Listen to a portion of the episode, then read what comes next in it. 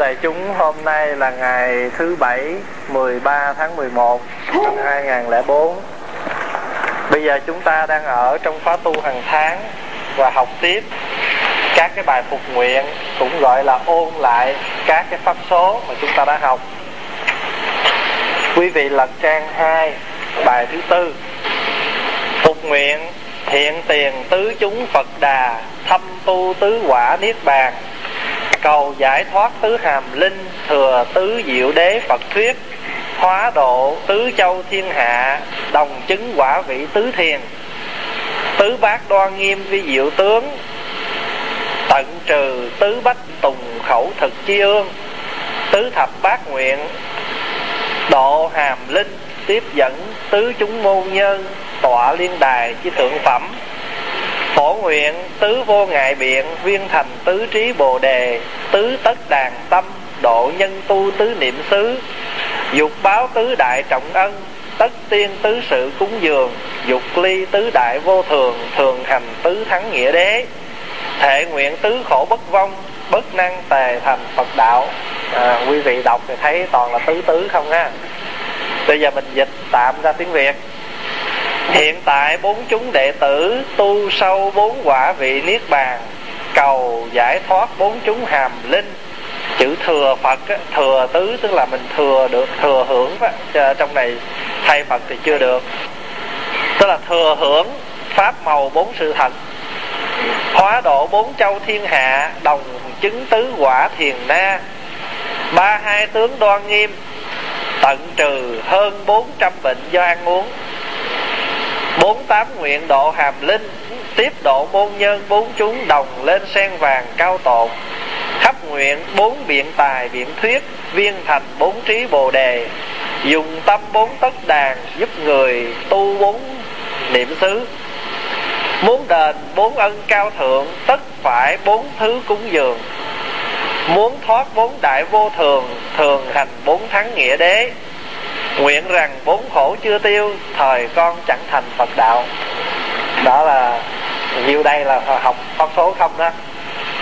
Bây giờ mình nói, hiện tiền tứ chúng. Ai nhớ tứ chúng là gì không? Nếu mà nói về bốn chúng xuất gia, thì có tỳ kheo tỳ kheo ni, sa di sa di ni. Đó là bốn chúng xuất gia tức là các vị xuất gia có chia làm bốn chúng. Một gọi là tỳ kheo, hai là tỳ kheo ni, ba là tà di, bốn là tà di ni. Này, mình học rồi, mà ôn thôi không cho mau. Tỳ kheo là các vị bên nam. Sau khi họ sa di, mười giới rồi sau khi thọ 10 giới sa di, thì vài ba năm sau, học luật đồ rành rẽ rồi, thì thọ tỳ kheo giới. Tỳ kheo đây là cái giới tỳ kheo, hai trăm năm chục giới. Vì hiểu ý không? Rồi các vị sa di ni, tức là các vị cô nữ mới tu đó, sau khi mà 4 năm hoặc 5 năm họ sa di rồi thì thay vì lên họ tiền sao ni á, thì các vị này phải trải qua hai năm thọ một cái giới gọi là thọ giới thức so nói cho đủ chữ là thức so mana đây là toàn là cái từ ấn độ không à cho nên hỏi thọ giới này hai năm. Vì vậy thì người nữ muốn lên thọ tiền heo ni phải bao nhiêu năm? Ít nhất phải là 5 năm hoặc là 6 năm. Tại vì khi mà tại sao phải thọ giới thức so tại vì bên nữ đó, sau khi họ thay di ni rồi mười giới cũng giống như bên tăng giống như mấy chú. Sau khi họ mười giới này rồi đó thì các vị này phải trải qua hai năm ít nhất để mà học làm tỳ kheo đi cho nên gọi là học nữ người tàu dịch cái chữ thức so là học nữ pháp. Quý vị hiểu ý không? Học nữ pháp tức là người nữ học cái pháp làm tỳ kheo đi các vị thích gia là phải biết cái này có nhiều vị họ giới thích so 10 năm rồi mới thọ tỳ kheo đi. Có những sư cô có bà biết đó là đi tu từ hồi 12, 13 tuổi.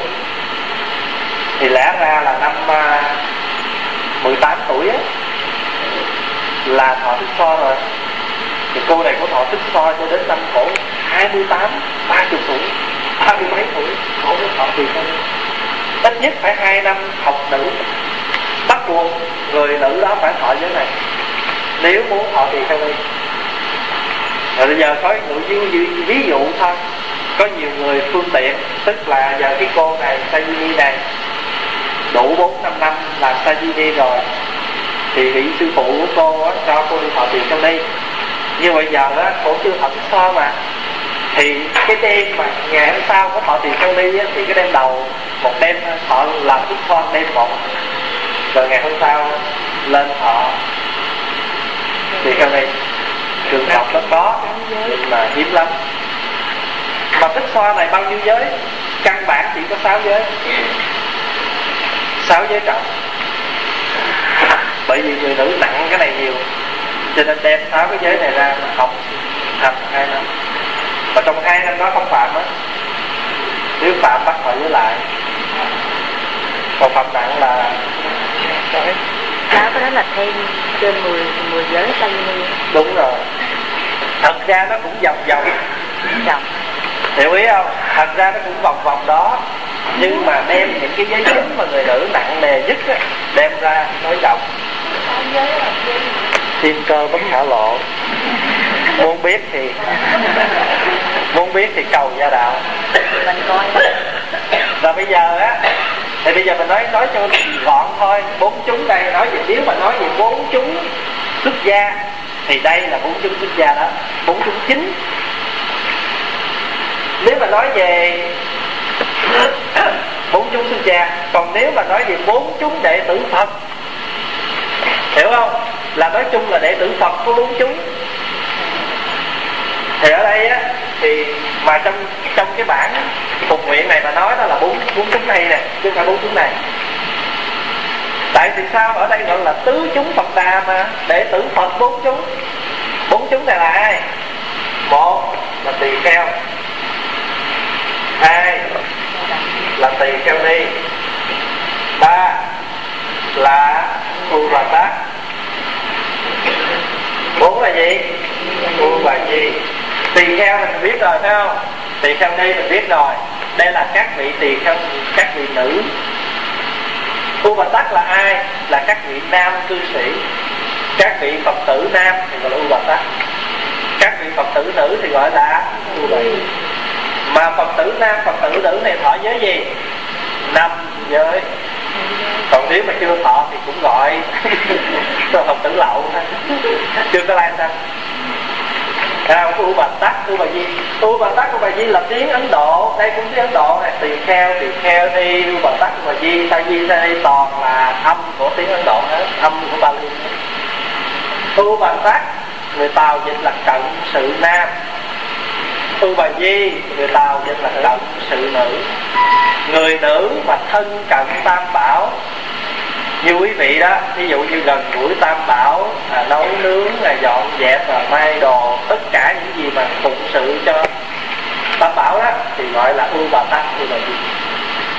Đây đây ở đây là bốn chúng mà mình nói trong cái bản này là bốn chúng này. Tại sao không liệt sa di sa di ni vào cái này khi mà nói là bốn chúng đệ tử? Bởi vì sa di và sa di ni chưa chính thức gia nhập tăng đoàn đây là thời gian tu học. Đến khi nào mà đủ 20 tuổi, thọ tỳ kheo rồi, thì chính thức là một vị tăng. Quý hiểu ý không? Tỳ kheo mới gọi là đúng là một vị tăng, chứ sa di chưa. Sa di là đang chuẩn bị. Nhưng mà thời gian làm sa di là thời gian quan trọng nhất. Cho nên ai mà làm sa di á, mà không có để tâm mà học luật sa di không có để tâm hành các cái quan nghi rồi đó, thì lên tỳ theo khó khăn lắm. Tại vì lúc đó người ta lên, ta hỏi dỗ cái bóp lên bàn, ta hỏi với luật sa di, không biết gì hết, thì ta đuổi về. Ta trước khi về, ta còn điểm cho một câu nữa. Làm sa di mà bổn bổn nghiệp của sa di mà không biết, thì bậc tỳ theo là khó làm, thì làm sao ông làm nổi? Ông nên đi về, ông học lại bây giờ mình làm u bà tắc tu bà di cũng phải học những cái oai nghi của người phật tử để chi? Tiện đời mà hôm tôi ma rủi biết đâu chừng có một cái chuyện gì nó đẩy mình vô mình làm sa di sa di ni thì sao? Thì lúc đó mình cắt ngắn thời gian học người, tại vì lúc mà mình vô tới đây là cũng cỡ của pháp tịnh rồi. rồi bắt đầu cái đổ thừa là tại con làm nhiều quá con quên. Thấy chưa? Vậy gì vậy cho nên á, là muốn vô đây mà thời gian cỡ cô pháp tịnh mà mà vẫn còn có minh mẫn đó, thì ngay bây giờ còn sáng suốt trình diễn cớ nó ôi phật tử mà học chi mấy này đằng nào cũng phải học hết. Bây giờ học phải không? Học không xài kiếp này phải không sao? Bỏ vô xài kiếp sau. Kiếp sau mà lên học đâu nhớ đó chứ không có mất ở đâu hết trơn á, mà tại sao chịu học? Bây giờ xài không được, chưa đủ tiền, phải không? Cứ đặt bỏ vô nhà băng lấy tiền lời xài chơi. Rồi khi nào đủ tiền đau vô mua nhà cửa. Tu học nó cũng y vậy. Giờ mình già rồi, thì cứ học theo cái lối già của mình. Thay vì cái thời gian mà ngồi đó mà tưởng này, tưởng kia, đừng có tưởng nữa. Đủ rồi. Bảy tám chục năm, tưởng chưa đủ á rồi cái tưởng này nó giúp được cho mình cái gì? Cho kiếp sau đây mà cứ ngồi tưởng hoài cho nên đừng có mất thời gian nữa. Hết giờ rồi.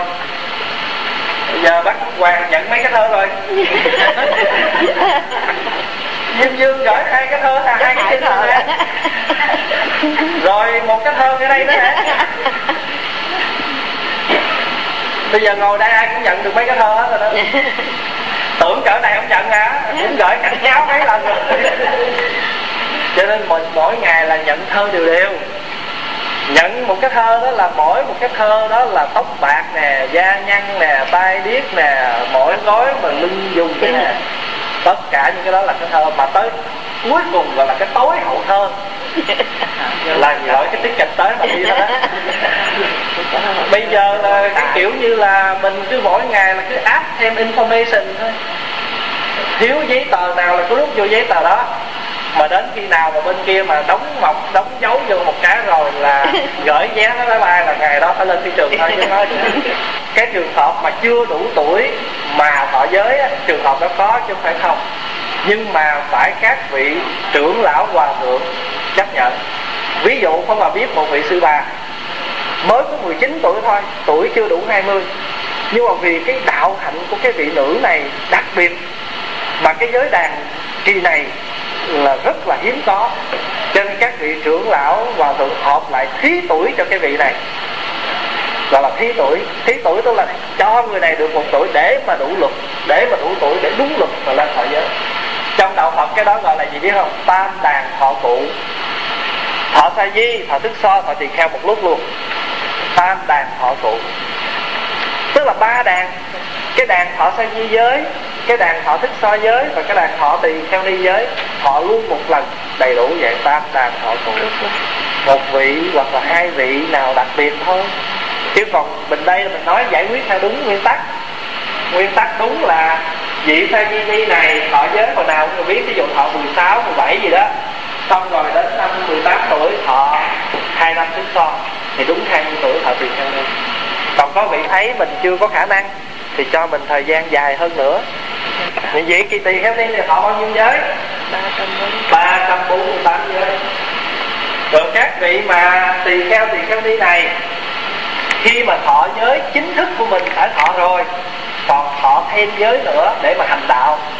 Đó là 58 giới của Bồ Tát tại sao phải thọ Bồ Tát giới? Bởi vì mình muốn đi hoằng pháp. Mà muốn đi hoằng pháp thì phải thọ với Bồ Tát để khi mình phương tiện, mình hành đạo, nó không bị phạm. Hiểu ý không? Bây giờ mình nói ví dụ. Một vị tỳ kheo mà leo cây là phạm. Hiểu ý không? Nhưng mà nếu mình thọ với bồ tát rồi thì mình không có phạm. Mình nói ví dụ vậy đó. Tại vì á, bồ tát là giới phương tiện, giới cho phép giờ leo cây phải cứu người được leo. Hay là ví dụ như vị tỳ kheo không được quyền à, đụng chạm thân người nữ mà mà đụng vô thì phạm. Mà giờ thọ giới bồ tát rồi cô nữ đó lỡ cổ té xuống ao thì phải nhảy xuống bồng cổ lên không phạm. Quý vị có hiểu ý nói không à đó cho nên gọi là bồ tát giới. Còn các vị mà sa di á trường hợp sa di mà sa di đi mà già quá rồi vô tu thì không thể nào thọ giới tỳ kheo được. Tại sao hơn 60 tuổi rồi là không được thọ nữa. Thì các vị thì thọ bồ tát thôi. Thọ bồ tát tại gia, xuất gia giới. Trường hợp mà bây giờ các vị già lớn tuổi rồi mà vẫn được thọ với tỳ kheo thì kheo ni, đó là do các vị sau này phương tiện cho thọ để mà gieo duyên nhưng mà ở đây Pháp Hòa muốn nhắc đại chúng đang ngồi đây nè. Ngay từ bây giờ mình đang lậu và tác ô bà di đó, thì cũng cố gắng hành học những cái quan tế hạnh của người xuất gia. Hành được bao nhiêu hành, học được bao nhiêu học học đi học đi. Rồi bây giờ mình, đời này là mình nghĩ rằng cho tới ngày mình nhắm mắt, mình cũng chưa bao giờ mình được làm cái thân người tướng xuất gia. Không sao. Những cái học này quý vị để đó phía sau mình nó đỡ lên làm người thì cái đó nó còn moi ra xài mà nó mau lắm. Không có phải như mình bây giờ mình khổ quá. Ngồi học có một bài mười thương, học hoài học không thôi hay là học có bốn câu kinh hay bốn bài kệ gì đó, học hoài học thôi. Đó là tại sao? Cái đất nó mới tanh nè, mà nó còn pha thêm cỏ rồi the thêm cái gì cái gì vô cho nên cây nó không mọc. Bây giờ đó, bắt chắc chắn là mình chưa thể gieo lúa gieo mạ, nhưng bây giờ bỏ công ra, tới đất, lượm những cái gì dơ quế trong cái đất tâm của mình ra. Quý hiểu ý không? Rồi khi mà nó sạch sẽ rồi là kiếp sau chỉ cần gieo là nó phải thấy như vậy, phải hiểu như vậy, thì nó khỏe.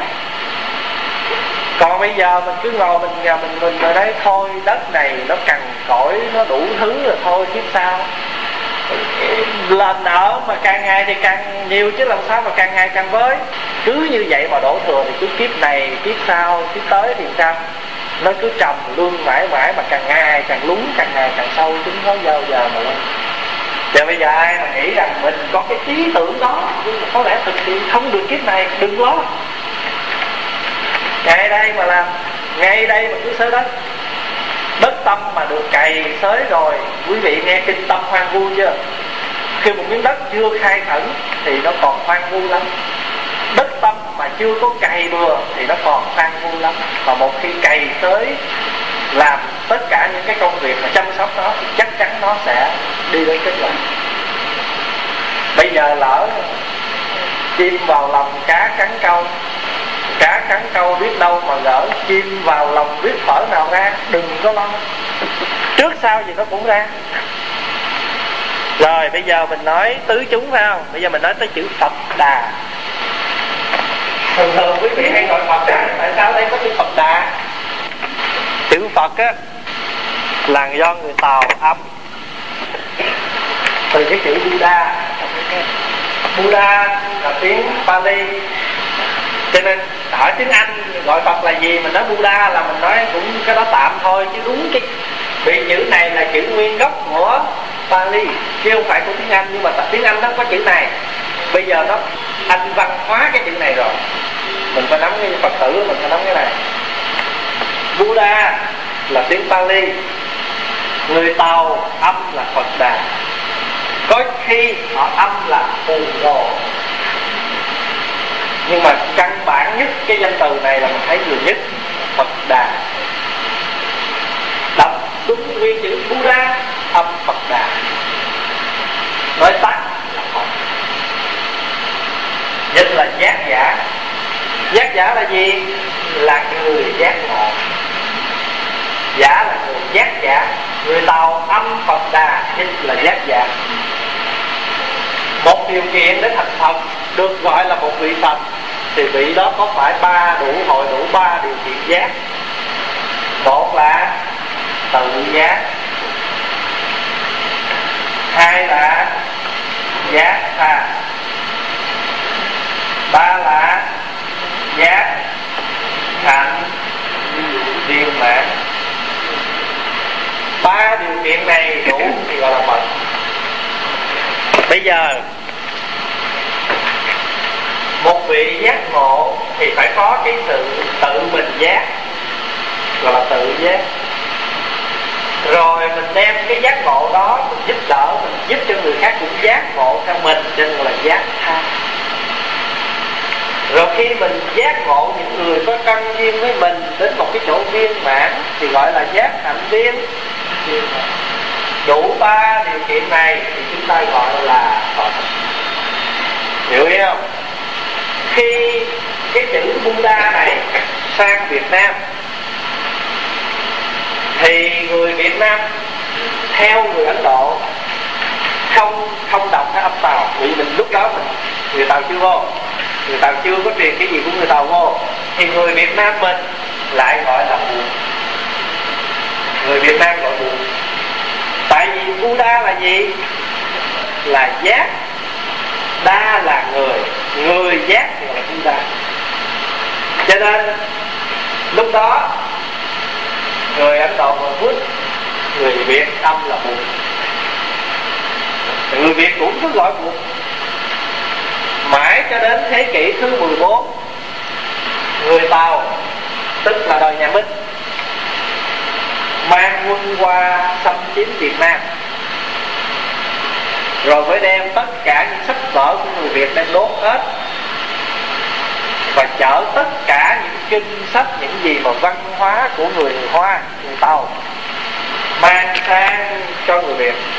Thì lúc đó, cái chữ buộc này từ từ từ từ, không còn dùng nữa, mà bắt đầu theo người tàu gọi buộc là.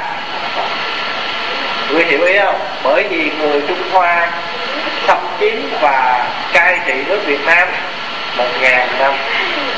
Cho nên phần lớn tất cả những cái văn hóa của người hoa, người việt ảnh hưởng rất nhiều bởi vì cả một ngàn năm đô hội quý hiểu ý không? Cho nên cái buộc này bây giờ trong văn chương việt nam mà cổ vẫn còn ví dụ cái bài ờ, đi lên chùa hương đó.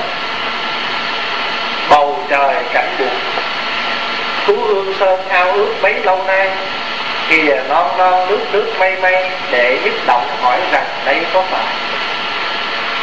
Đọc thơ nguyễn trãi cũng có chữ buộc này. Bây giờ hiện tiền tứ chúng phật đà phật đà tức là bốn chúng đệ tử phật. Thâm tu tứ quả niết bàn. Cho nên mình nói cái người đó coi vậy mà thâm sâu, tức là về giữa vậy hán việt và chữ việt nó ra chỉ chỉ thâm đó là sâu rồi. Mà muốn nói một cách nghĩa là sâu sắc nữa. Coi vậy mà thâm sâu lắm. Thâm sâu là cái thâm là đã là sâu rồi. Rồi. Thâm tu tứ quả niết bàn. Bây giờ mình nói tứ quả niết bàn. Thì trước hết mình nói chữ niết bàn. Là ôn không, cái quý vị chịu khó, ai biết rồi thì chịu khó rồi ôn lại niết bàn cũng là chữ âm. Nguyên gốc của nó là niết bàn nè cái chữ gốc của nó là nibbana âm là niết bàn. Có chỗ âm là nê hoàng. Nhớ không? Ai nhớ câu này, chữ này nằm đâu nè? Chung bất ư thử thủ đê hoàng. Chữ đê hoàng đây là để chỉ cho niết bàn đó. Mà đê hoàng hay là niết bàn dịch là gì? Dịch nghĩa là tịch diệt. Âm là đê hoàng, nghĩa là tịch. Vắng lặng hoàn toàn sự diệt, sự diệt hết những cái phiền não và có một cái sự yên lặng. Thí dụ như bây giờ mình ở đây, trong lòng mình nó không còn một cái chút bận như giận hờn ai hết. Hoặc còn không, xả hết rồi. Trước kia mình giận, mình thờ, mình trách, mình móc ai đó, nhưng mà sau thời gian mình tu tập, mình không tu rồi, cho nên giờ mình không còn chút nào hờn giận người nào hết. Mình an trú ở trong cái trạng thái gì? Tịch tịch diệt đó là mình đã có niết bàn chưa? Có. Nhưng mà niết bàn của mình bao lâu? Chục triệu chút thôi. Lên nhá nhá vậy là xuống. Thích ở dưới hơn. Trang ít thích lên chánh điện lắm. Thích ở dưới này. Chánh điện là niết bàn nhưng mà thích ít lên lắm. Niết bàn là lên lâu lâu nhìn thậm chút lâu là lâm như lâu nhất là tiếng rưỡi. Và tụng kinh đó và tụng rồi mà cũng còn nhìn đồng hồ có tới giờ chưa? Để đi xuống dưới này ngồi. Thích vậy thôi. Cho nên cứ cầu về cực lạc, hồ đài quá sen. Rồi tịch diệt là niết bàn. Là nê hoàng đấy, của một chữ. Tịch diệt khi tâm không còn tham, là niết bàn. Không còn sân, là niết bàn. Không còn si thì niết bàn đến khi nào mình hoàn toàn mình ở trong cái trạng thái bình lặng như vậy là biết mình có niết bàn. Thật sự bây giờ ví dụ mình nói, hồi xưa ai mà nói mình một câu gì mình giận lâu, giận tháng hai tháng, có khi giận năm. Bây giờ cũng có cũng có niết bàn. Nhưng mà ví dụ như hồi xưa mình giận tháng thì bây giờ giận ngày. Rồi lâu lâu mà giỏi nữa hai vì giận ngày, giận năm phút rồi giỏi nữa thay vì 5 phút giận phút khởi lên cái thôi là biết biết bàn liền. Tại vì cái chỗ mà đê hoàng này ấy, nó đối ngược lại chỗ nê lê khổ thú là địa ngục. Là bây giờ nói về tứ quả niết bàn đó là gì? Một là tu đà hoàng hai là tư đà hà ba là a na hàm bốn là a la hớn bốn cái quả vị này gọi là tứ quả thanh văn.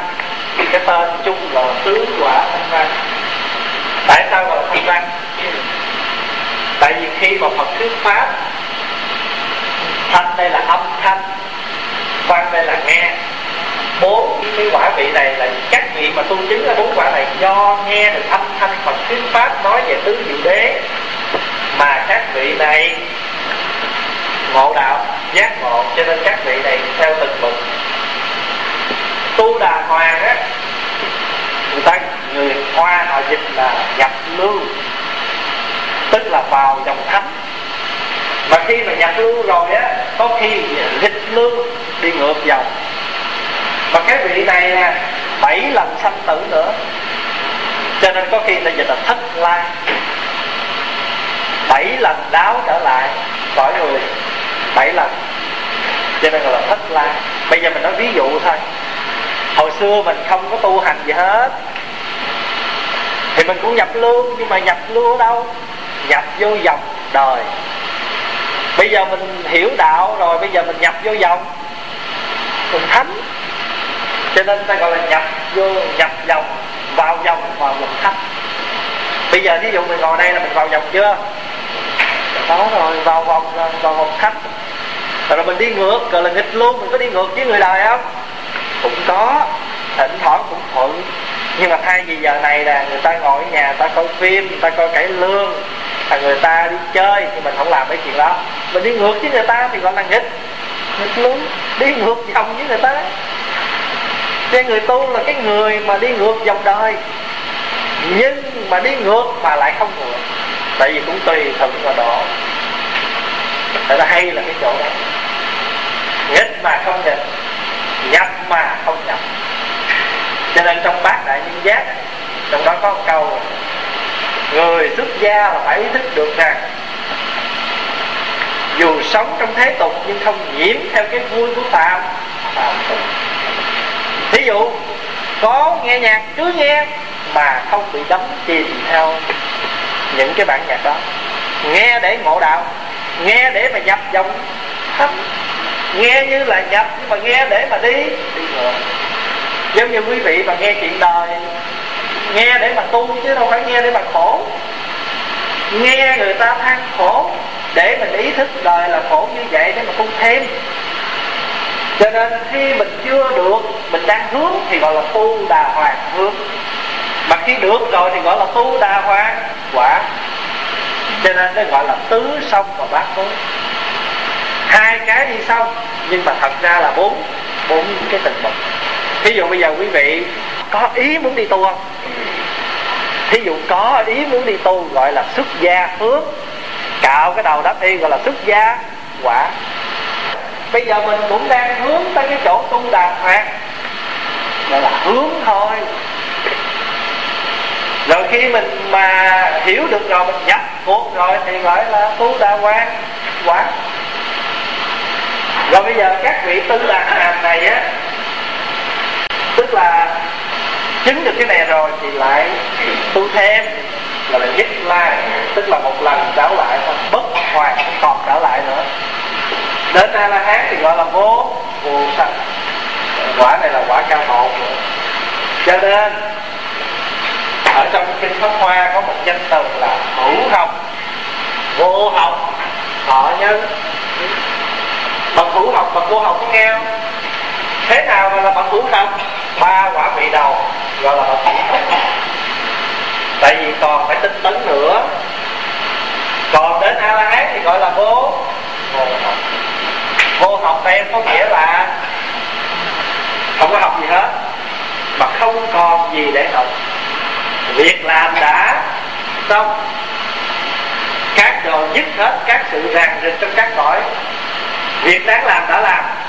Mọi việc đã thành đã xong rồi giờ vô học chúng ta mình nói ví dụ bây giờ các bác đó lúc mình có còn trẻ có gia đình phải lo cho con cho cháu đủ thứ hết á, thì cái đó là còn gì còn lo.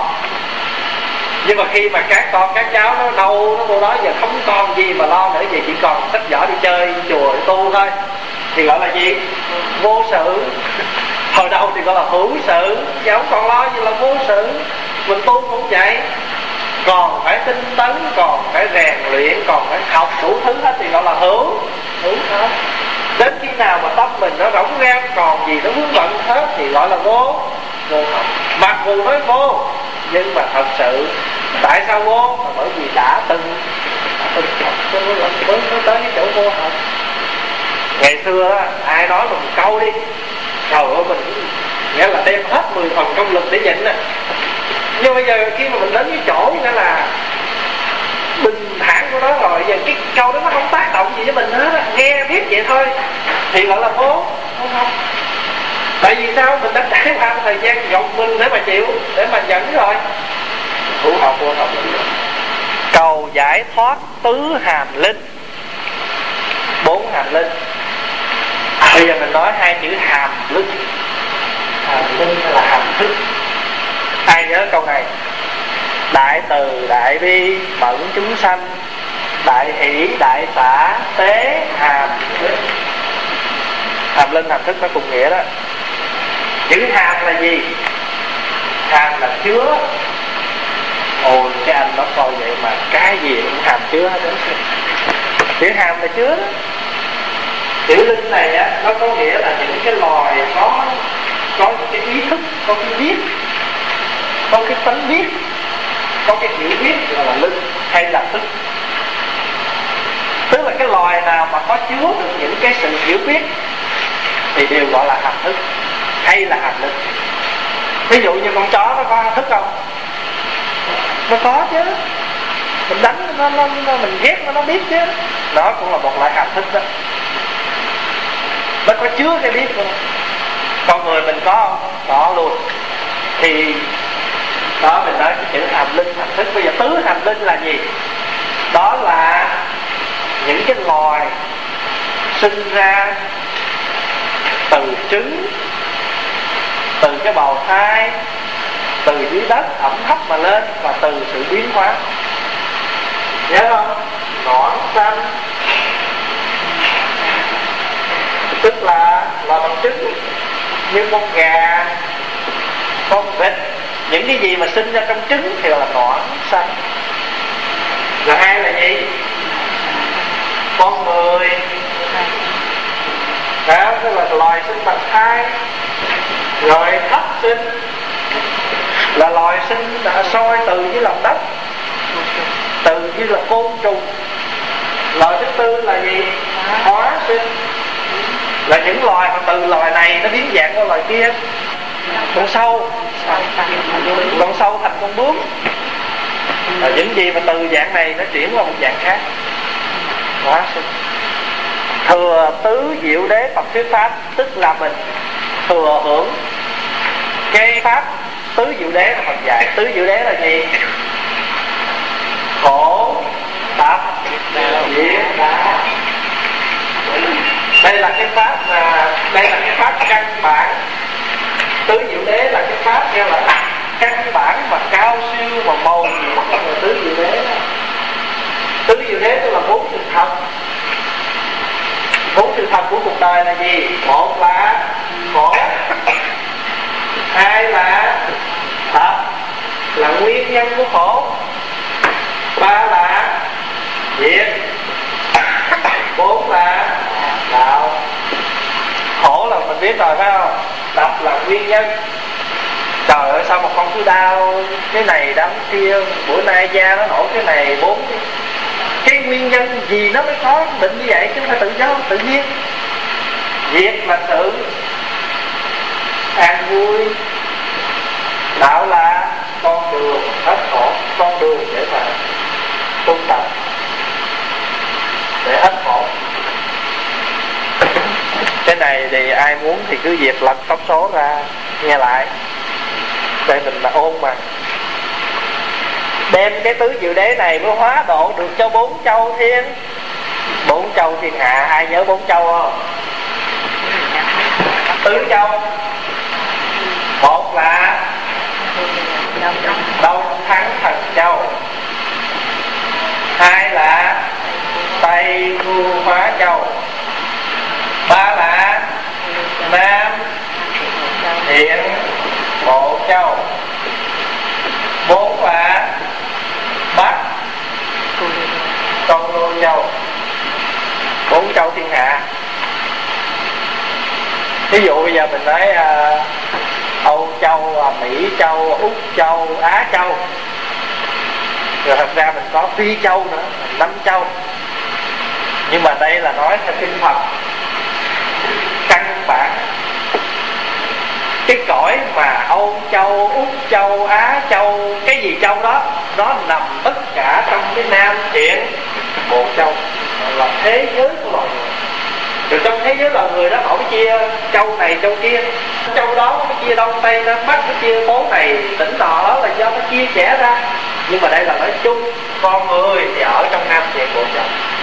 Thì vô trong nam thiện bộ châu muốn chia bao nhiêu châu nó chia hay là nói ví dụ như đông thắng, thần châu, biết không? Chừng họ cũng có á châu, phi châu, úc châu, mỹ châu như mình. Cõi người của mình là cõi nam thiện bộ châu đồng chứng, quả vị, tứ thiền. Tứ thiền là gì? Tứ thiền dễ thôi. Một thì gọi là sơ thiền. Hai thì gọi là nhị thiền. Ba thì gọi là tam thiền. Tứ thì gọi là cái gì mà đầu tiên tao phải nhất thiệt nha. Cái gì đầu thì gọi là sơ. Quý vị vì học thêm chữ nữa đó. Chẳng hạn như nó mùng một, ai nói hôm nay là ngày nhất? Tôi nói vậy, muốn nói hôm nay là ngày mùng một, hôm nay là sơ nhất nhật. Phải có chữ sơ trong đó nữa. Cái gì đầu tiên? Cái thở ban sơ. Thở ban đầu đó chữ sơ là đầu từ mùng 1 tới mùng 10 là sơ hết. Sơ nhất nhật sơ nhị nhật sơ tam nhật sơ tứ nhật sơ ngũ nhật là sơ lục nhật sơ thất nhật sơ bát nhật sơ cửu nhật sơ thập thập nhật. Mà qua ngày 11 thì gọi là thập nhất nhật thập nhị nhật. Đó bữa nay học thêm một kiểu nữa để đi tụng năm ba tháng cũng vậy. Thí dụ như tháng 1 tôi gọi là sơ gì? Sơ nguyệt. Là sơ nhất nguyệt. Sơ nguyệt. Thành nhất nguyệt. Rồi bây giờ mình nói bốn câu thêm bốn gì đây cái chỗ này đây. Tứ bát đoan nghiêm vi diệu tướng. Tứ bát là gì? Tứ bát là gì? Tứ là mấy? Bát là mấy? Dịch sao quý vị coi ở dưới dịch sao? À bốn lần tám là ba mươi hai. Phật không lẽ Phật có 48 tướng tốt à Phật có 32 tướng tốt thôi chứ. Hồi xưa đó, lúc có hòa học sa di đó Còn sa di cũng bị cái câu này. Tôi mà học cái bài kệ này nè. Để mà ca ngợi Phật đó. Tứ bát đoan nghiêm vi diệu tướng Tam kỳ quả mãn kiếp tu lai. Diện như mãn nguyệt mục như liên Thiên thượng nhân gian hàm cung kính. À, mình phải nói mình hiểu mình cũng thấp thoáng mình nó tứ bát đoan nghiêm vi diệu tướng. Thì mình cũng phải hiểu theo cái nghĩa thường. 48 thì lên hỏi thầy sao mà nói là tứ bát đoan nghiêm? Tức là mình hiểu được khen cái tướng phật. Thầy mới nói không phải. Tứ bát đây là người tàu á họ nói tứ, tứ bát đây là ý muốn nói bốn nhân cho tám là 32 và thay vì họ nói là tam thập nhị tướng, họ không nói, họ nói tứ bát đoan nghiêm vi diệu tướng. Nhưng mà trong này á, khi mình, tại vì trong này mình đang nói về cái chữ tứ mà, cho cái người mà viết cái bài này là tứ bát đoan nghiêm vi diệu tướng, là để cho nó có cái chữ tứ tứ rồi thôi, chứ thật ra dịch tiếng việt thì không thể dịch là bốn tám đoan nghiêm tướng vi diệu được phải không? Cho nên ở dưới này phải bài dịch là 32 tương tôn. Cho nên hôm rồi mình học cái chỗ mà tam miệu tam bồ đề đó cái tưởng thì có chữ tam tam đó không phải. Chữ tứ ở đây là tứ ở đây nguyên bài kệ là tứ bát đoan nghiêm vi diệu tướng. Tức là phật có 32 tướng. Rất là trang nghiêm rất là vi diệu. Tứ bát đoan nghiêm vi diệu tướng tam kỳ quả mãn, tức là trải qua ba a tăng kỳ kiếp. Tam kỳ quả mãn, tức là hôm nay quả giác ngộ được viên thành kiếp tu lai. Tôi phải tu một đời, tu bao nhiêu? Tu ba tăng kỳ kiếp. Diện như mãn nguyệt, mặt như là trăng tròn. Diện là mắt mãn nguyệt là trăng tròn. Diện như mãn nguyệt, mục như liên. Mục là gì? Mục là mắt. Mắt trong sáng, đẹp như hoa sen. Khen phật vậy đó. Phật có 32 tướng tốt đẹp. Có cái diện mặt sáng rỡ như trăng rằm. Có con mắt long lanh như hoa sen. Diện như mãn nguyệt, mục như liên. Vì vậy cho nên, thiên thượng nhân gian hàm cung kính, trên trời, dưới nhân gian đều cung kính phật. Cái bài khen phật đó. Giờ thay vì bây giờ mình về nhà, mỗi ngày mình đọc ờ, pháp vương vô thượng tôn, tam với vô luân thất. Hôm nay mình đọc bài đó, ngày hôm sau mình đọc bài khác. Đọc gì để chi? Không phải để khoe mình hay mà để làm gì? Để mình nhớ. Mình nhớ những cái bài kệ ca ngợi phật cho nên cái câu này lấy từ cái bài đó đó. Nhiều bài kệ khen phật hay lắm. Rồi, tứ bác đoan nghiêm vi diệu tướng, tận trừ tứ bách tứ bệnh tùng khẩu thực chia đợi bây giờ dịch đi. Tứ bách là bốn trăm, tứ bệnh là bốn bệnh. Tứ bách tứ bệnh là bốn trăm lẻ bốn bệnh do cái tai họa ăn uống mà ra trời đã phật địa một bệnh là cũng đủ chết rồi, mà ăn không mà sanh ra bốn trăm lẻ bốn thứ bệnh dễ sợ không? Chị ương là cái tai ương đó. Tai ương mà ngày hôm nay mang bệnh là do ăn thôi cái gì cũng ăn. Nghe là người ta đưa ví dụ mà trên đời này con người mà cái gì mà bay được là nó ăn hết rồi trừ chiếc máy bay. Ở dưới biển mà có con gì nó làm láng hết trừ chiếc tàu.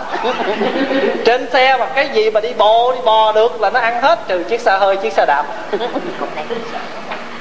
Vậy thằng bệnh sao được? Vì ở đây mình thấy con chuột mình sợ gần chết ở Việt Nam mà bắt chuột đồng mà ăn. Con dơi mà còn ăn hôm trước mà thấy quay phim ở Việt Nam bây giờ nhậu với con dơi. Xè cái con dơi ra như vậy nè. Chặt một cái phục mình lột ngược nó lại. Trời ơi mình thấy dội xương. Bây giờ 404 bệnh là gì? Con người mình đó nó do cái gì mà nó hợp? Tứ gì? Tứ đại. Là đất nước. gió lửa. Phải không? Đất nước gió lửa thì bốn cái thứ này á mỗi một thứ như vậy nó mang một trăm lẻ một thứ bệnh. Hiểu ý không?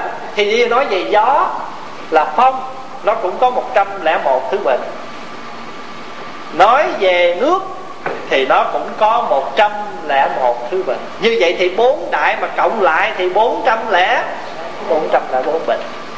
Thì nghe vậy rồi ớn nha thôi ăn cơm chay đi. Ăn chay cũng chưa chắc khỏi bệnh nha nếu mà ăn ăn ăn không đúng thì cũng tiêu dân trong luật tỳ kheo á có nói à, trừ 400 cái lẽ bốn bệnh này nói à, người nào mà phong bệnh á thì lấy dầu mà trị. Còn người nào bệnh nhiệt trong người á nóng trong người á thì lấy sữa mà trị. Còn người nào bệnh nước ở trong người á thì lấy mật mà trị. Cái mật ong á còn nếu mà người nào bị tạp bệnh, tức là bệnh tùm lum hết trơn thì lấy ba thứ đó chữa.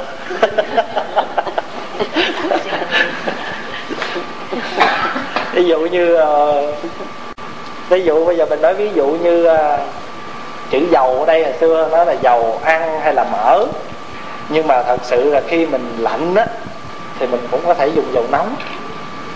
Thì bây giờ quý vị thấy mình cũng rõ ràng là như vậy để mà bệnh nước thì cũng phải có cách để mà trị. Ví dụ mình do bốn cái đại để nó hợp thành cho nên đó, làm sao nó cũng thường tương vi bội.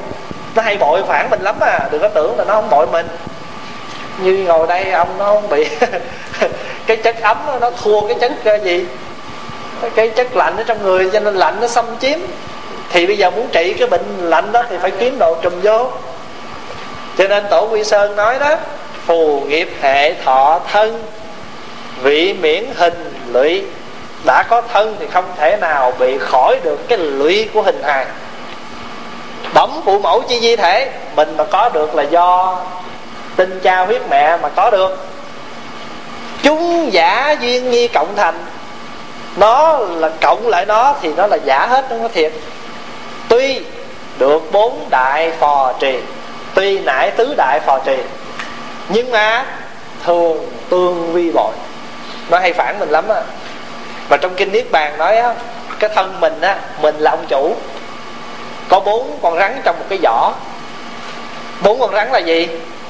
Đất, nước, gió, lửa nằm trong cái giỏ đó. Mà ông chủ này là phải luôn luôn điều trị bốn con rắn này. Con rắn này nó phục con rắn kia thì ông phải vuốt rắn. Nó đừng ngồi yên con. Nó nghe lời, nó ngồi đừng chút. Mà mà nó mới hơi hơi vừa ấy, cái ông chủ sách nó ra ngoài lạnh. Nó vô nó cảm liền cho nên kinh niết bàn phật nói mình, cái thân mình như một cái vỏ bốn chất trong người mình như bốn con rắn độc, bốn con rắn. Nó hay cắn với nhau. Mình là cái người chủ mà phải luôn luôn điều phục bốn con rắn này. Cho nên phật gọi tu thân là vậy đó. tu thân là phải biết chăm sóc thân thể của mình.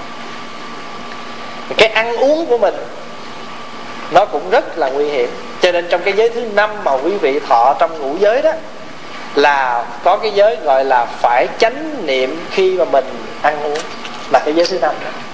Ăn uống mình nguyện, không có dùng những sản phẩm nào có chứa những độc tố, tại vì nó sẽ tàn hoại thân thể mình.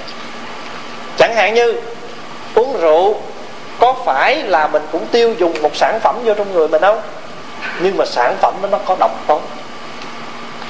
Dùng đúng lượng thì nó trị bệnh mà quá lượng thì nó thành bệnh. Xâm nhung là thứ trị bệnh nhưng mà quá liều lượng thì nó cũng cũng bệnh. Cho nên phải biết để mà trị.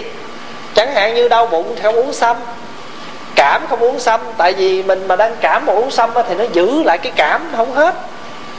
Rồi ví dụ như giờ mình uống à, mình mới uống thuốc thì không uống sữa tại vì sữa vô nó làm cho thuốc khó tiêu. Mình nói ví dụ như vậy. Cho nên phải biết mà điều hòa cho nên cái tai ương đó là do mình ăn. Cho nên người ta nói nè họa tùng khẩu xuất họa tùng khẩu nhập. Cái họa cũng từ miệng mà đi vào mà cũng từ miệng mà đi ra. Nếu mà nói về đi vào thì do mình ăn uống, mà nói về đi ra là do mình nói bậy nói nói cả ngày mà nói không trúng đâu giờ đâu hết à. thì người ta phải giận, người ta phải buồn mình thôi. Cho nên cái đó gọi là tai ương đó. 400 là bốn bệnh. Tận trừ hơn 400 bệnh do ăn uống, bốn tám nguyện độ hàm linh. Thì đây, bây giờ ở đây mới nói là tứ thập bát nguyện độ hàm hàm linh. 48 nguyện của ai? Của Phật Di Đà trong cái bài ca bài ca ngợi Phật Di Đà đó có câu là tứ thập bát nguyện độ chúng sanh cửu phẩm hàm linh đăng bỉ ngạn 48 nguyện. Ai muốn biết 48 nguyện này thì tìm cái cuốn gọi là Phật thuyết kinh đại thừa vô lượng thọ bình đẳng giác kinh. Trong đó có nói tới 48 thành nguyện này. Tiếp độ tứ chúng môn nhân tọa liên đài chứ thượng phẩm. Tức là tiếp bốn chúng. Môn nhân đây là gì? Môn nhân đây là cái người ở trong cái tông môn.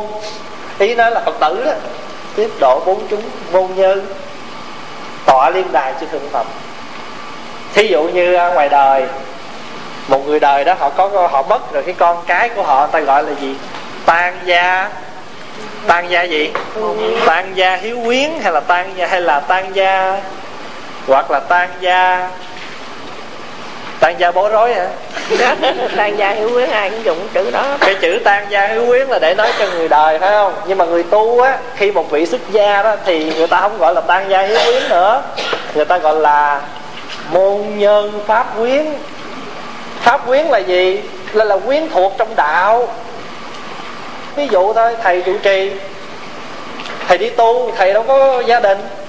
Thì thầy có đệ tử thì khi mà thầy mất thì mình gọi mình là gì môn nhân pháp quyến. Tức là mình là pháp quyến của thầy. Còn pháp quà mà ngay đơ thì mấy chú nhỏ. Để tan ờ, cúng bái gì đó thì có mấy chú đó thì gọi là ta môn nhân pháp pháp quyến. Mà quyến thuộc trong pháp thôi. Quý vị cũng là pháp quyến đó. Đừng vậy rồi về từ gia đình rồi ví dụ như người ta nói à, môn đồ pháp quyến. Môn đồ tức là những đồ đệ những đệ tử trong tông môn gọi là môn đồ pháp quyến. Tiếp độ môn nhân bốn chúng đồng lên sen vàng cao tổ gọi là thượng phẩm thượng. Thượng phẩm thượng sanh. Khắp nguyện bốn biện tài biện thuyết. Trong cái bài này nó gọi là phổ nguyện tứ vô ngại biện. À, bây giờ mình nói tứ vô ngại biện. À, xin tứ vô ngại biện tứ vô ngại trí và tứ vô ngại giải. Nó có ba tên. Mượn ba tên nào mình gọi. Nhưng mà trong cái tứ vô ngại biện tứ vô ngại trí tứ vô ngại giải này á nó cũng có lý do. Thí dụ như là mình mà bây giờ vô vô ngại là gì? Không còn cần ngại gì hết á vô quá ngại tới chùa có việc thì làm có ăn thì cứ ăn đừng có ngại. Là vô ngại đó. Còn mắc cỡ rồi đói. Còn ngại là còn khổ. Cứ việc vô ngại. Mà mình diễn đạt theo ngôn ngữ thì gọi là tứ vô ngại biện tức là mình diễn một cách thông suốt theo ngôn ngữ. Kiểu nào nói cũng được hết. Tứ vô ngại biện nếu mà như trường hợp mình dùng năng lực của trí để mình giải, thì mình gọi là tứ vô ngại. Thì lấy cái trí tuệ làm bản chất. Còn nếu như mình lấy cái năng lực của lý giải mà gọi thì gọi là tứ vô ngại giải. Thì đây là cái tên của chưa chưa có liệt kê bốn thứ là bốn cái thứ gì. Đây là nói về cái tên thôi. Có khi người ta gọi là tứ vô ngại biện, có khi người ta gọi là tứ vô ngại trí, có khi người ta gọi là tứ vô ngại giải. Mà bốn cái này gọi chung có khi người ta gọi là tứ hóa pháp. Tức đây là cái phương pháp để mà hóa độ chúng sanh. Cái phương pháp, thí dụ như có những người phải dùng trí, thì mình phải dùng cái trí. Có nhiều người họ thích ngôn ngữ, thì mình phải dùng cái biện có người thích, nghĩa là cặn kẽ những lời giải, thì mình phải dùng cái cái cách nào cũng được, mà bốn cách này gọi là tứ hóa pháp gì mục đích là hóa độ chúng sanh, cho nên dùng cái bốn cái này. Bây giờ bốn cái này là bốn cái gì? Một, gọi là pháp vô ngại giải. Thí dụ như là mình có cái khả năng mình thiên biểu, cảnh ngộ những cái văn chương của pháp. Thôi bây giờ mình nói một cách cho dễ hiểu. Là mình có cái khả năng giảng giải những cái văn chương, nghĩa cứu trong trong Phật pháp. Bây giờ ví dụ như có một vị nào đó đọc những cái văn chương trong đạo Phật mà giải một cách rất là thông suốt, dùng văn chương của Phật giáo mà biện mà giải một cách thông suốt, không có gì ngại hết, thì gọi là pháp vô ngại giải. Có không? Trong thế gian, trong đời mình cũng có những vị thầy như vậy thứ hai được gọi là nghĩa vô ngại giải. Tức là tinh thông nghĩa lý. Ai muốn hiểu cái gì, gặp cái vị thầy này là vị thầy này nói thông hết tất cả những nghĩa lý. Không có gì vất vả nghĩa là người ta đi bộ mà còn dấp mà vị này nói không dấp thứ ba là từ vô ngại tức là tinh thông những cái phương ngôn từ ngữ của địa phương từ vô ngại là từ ngữ, tinh thông những cái phương ngôn của một địa phương một cách vô ngại mình đi đến một cái địa phương nào để mình giáo hóa. Thì nếu mình biết được những cái từ ngữ của địa phương đó đó, thì nó có gì trở ngại cho mình không không có. Ai nói gì mình cũng hiểu hết á. Ví dụ như ờ, mình ra ngoài bắc cái tự nhiên mình nghe các bà kêu bu ơi. Cái mình nói ủa? Ốc bu ở đâu mà kêu vậy? nhưng mà giờ mình hiểu được cái từ ngoài bắc bu là cái gì? Rồi giờ mình trong nam á ai mà kêu mụ là nặng á mà ra ngoài huế cái mụ mụ lại đây. Cái mình nói trời bà này sao mất lịch sự quá sao kêu ta bằng mụ? Nhưng mà nếu mình hiểu mụ là gì cái tự nhiên mình vô. Ví dụ như cái ông đó con chó nó tới nó sủa quá trời quá đất.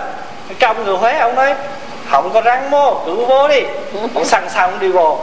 Cho nó cắn nói, tại sao ông nói chó không có răng? Mà nó cắn tôi bây giờ đây. Ông kia nói, không có răng mô, có nghĩa là không có sao đâu. Ông không có hiểu chữ răng. Ông hiểu chữ mô. Ông nói không có răng mô là tưởng không có răng. Ông nhào vô thì chó nó cạp. Ông lại cự lại, ông nói, tại sao ông nói chó ông không có răng mà nó nhả răng nó cắn tôi? Đó, bây giờ nếu mình hiểu được cái danh từ địa phương đó thì mình vô, không ngại. Ví dụ mình sẽ tới chùa tới chùa cái ta nói, phật tử độ cơm chưa? Cái gì vậy? Ông bà này bà nói cái gì vậy? Mấy cái từ ngữ tôi không hiểu gì hết.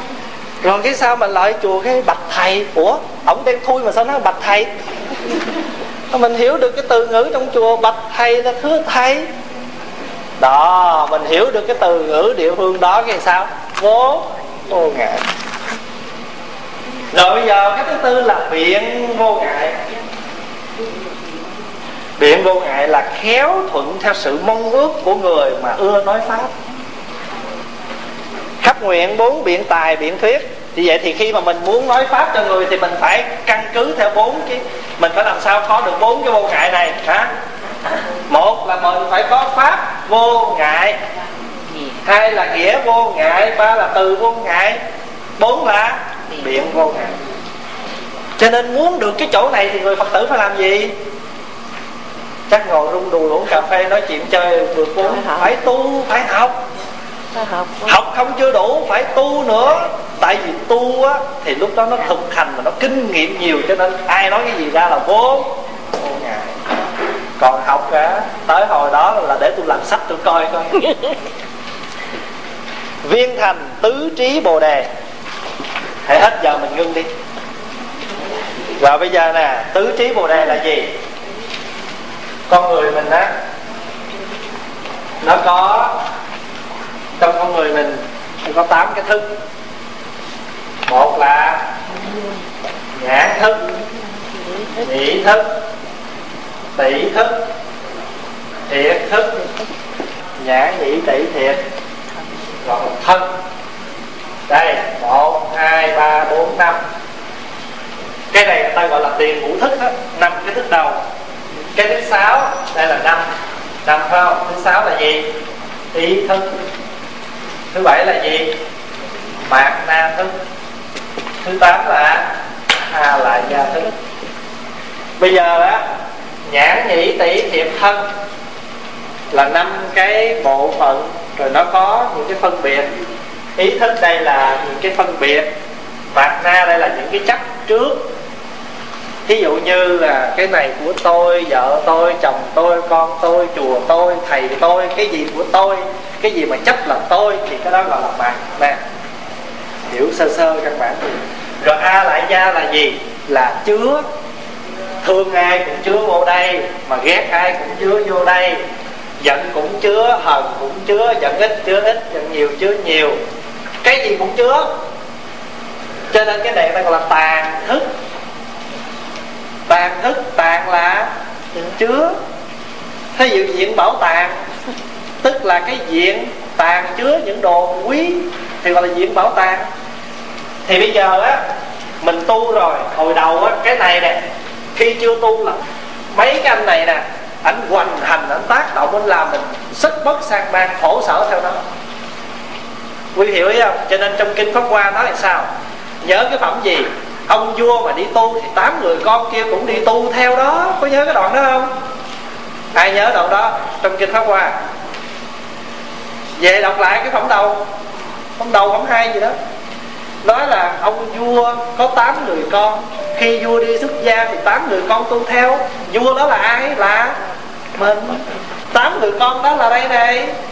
Mình tu thì nó tu theo mình ở ngoài đời á, mình thích ba mi ba nay thì nó, cái cái cái gì nó đi theo? Cái nhãn nó theo, cái nhĩ nó theo, cái thân nó theo, cái ý nó theo, cái mặt na, cái da lại da nó theo. Cho nó rơi tùm lum cho đó hết. Rồi bây giờ mà coi ba mi ba nay rồi nó mà thích quá trời là những cái bài này khác không thích. Không biết. Vậy thì khi mà chưa tu thì nó hoàn hành mình. Mà mình vô chùa mình ngồi tu rồi thì tám cái này nó theo mình không theo liền. Thay vì bây giờ ngồi nhà nghe cải lương, thì bây giờ cái cái này giờ vô đây nghe, không nghe cải lương mà nghe pháp. Ở nhà mà ném đủ thứ, bây giờ vô đây ném pháp vị. Ở nhà ngồi lăn xăng, vô đây tịnh cái thân. Hiểu ý không? Cho mình đi tu ngồi đây thì tám cái này nó theo mình rồi, chứ gì nữa? Thí dụ như bây giờ quý vị ngồi nhà đây mà ngày hôm nay đó, đủ thứ nó nó xảy ra trong một ngày, thà rơi vô cái tâm thức mình. Còn giờ mình ngồi đây, kỷ niệm hôm nay ngồi đây học vui như thế nào, nó nằm trong đó, nó rơi. Vậy thì đây là chủng tử thiện, hạt giống thiện giống lành. Giờ mình đi tu rồi thì thầy tám theo thì mình tu rồi mình chuyển. Chuyển sao? Mình chuyển như thế này nè. Năm cái này. Từ cái thức là cái phân biệt khổ đau. Bây giờ không có phân biệt nữa. Bây giờ mình chuyển từ cái thức cho nó thành ra trí. Đây gọi là thành sở tác trí. Thành sở tác trí. Thành tựu được cái trí mà thành cái trí tuệ, thành tựu được những cái chỗ cần sở tác là việc làm của mình. Thành tựu. Lấy cái thay vì ngày xưa lấy thức, bây giờ lấy trí thí dụ bây giờ, thế nào gọi là thức và thế nào là tri? Thí dụ bây giờ mình thức là vậy nè. Uống nước trà. Trời, trà này trà quế hoa. Không ngon bằng trà dương 903 đó, nó phân biệt liền. Còn bây giờ, trí đây. Uống trà, biết trà, đủ rồi. Không phân biệt nữa. Mà hôm nay, tôi có trà quế hoa uống. Tôi biết là trà quế hoa, tôi tận hưởng trà quế hoa, đó là trí tôi không phân biệt. Quý hiểu không? Còn phân biệt thì còn. Còn gì? Còn vui hay còn khổ? Còn phân biệt là còn khổ. Hôm nay sáng ăn cơm sườn, chiều ăn nước tương, thì cứ việc sáng cơm sườn, cứ biết cơm sườn. Đừng lo chợ chiều ăn nước tương nó khổ quá. Trời, vậy thì ngồi ăn dĩa cơm sườn mà cứ nhớ nước tương. Khổ không? Khổ. Rồi về chiều ăn nước tương thì nhớ cái dĩa cơm sườn hồi sáng. Cái gì mà mâu thuẫn vậy? Sáng có cơm sườn thì có hưởng cơm sườn chứ tại sao? Ăn cơm sườn mà lại tưởng tới chiều nước tương khổ. Rồi chiều ăn nước tương thì lại nhớ dĩa cơm sườn hồi sáng khổ. Sáng ăn cơm sườn chiều ăn nước tương tối leo lên giường nằm coi cải lương đời lên hương. Chưa tu thì nó là thức nó là khổ. Mà tu rồi thì có cái trí rồi thì nó hết. Biết mà không thêm. Hồi nãy cái chỗ gọi là hữu học vô học vô học là người hết biết. Nhưng mà thấy là hết biết nhưng mà là biết hết. Vì biết hết cho nên mới hết.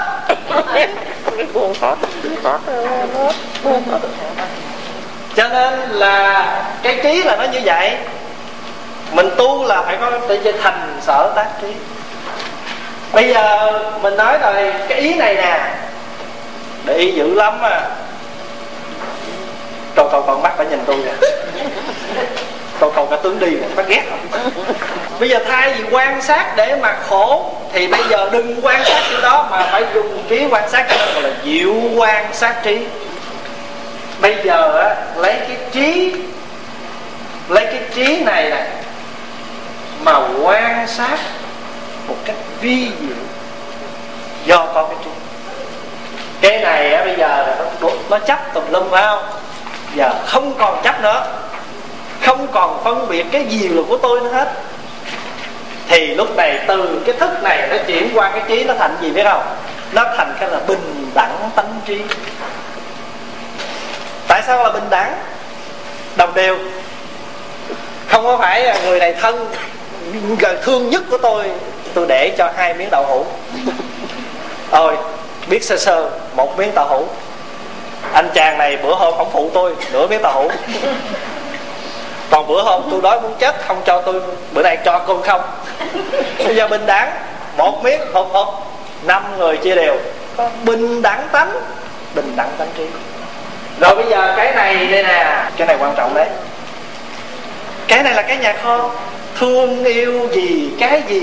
Bây giờ mình tu rồi, mình làm cho nó thành ra một cái kiến, gọi là đại viên cảnh trí thì này bây giờ cái kiến này là nó lớn mà nó viên tròn như cái kiến soi rõ rõ ràng. Đại viên cảnh trí. Vậy thì rõ ràng ha, mình tám cái, khi chưa tu thì tám cái này nó tác động hoàn thành nó là thức. Mà khi mình tu rồi, đem tám cái này chuyển lại ra thành tứ tự trị thành sở tác trí, diệu quan sát trí, bình đẳng tánh trí và đại viên cảnh trí thôi, vậy mình nghỉ ha. Hồi hướng rồi à, nghỉ à, 15 phút ha. 4 giờ lên công phu. Ai ban ban hành đường hay là cần phụ gì đó thì ở nhà bếp. Còn những vị khác thì à, khỏe thì lên công phu, mà mệt thì đi nghỉ, không sao. Coi như giờ này là giờ tự do, tùy theo sức khỏe của mỗi người và tùy theo công việc. Quyền đem công đức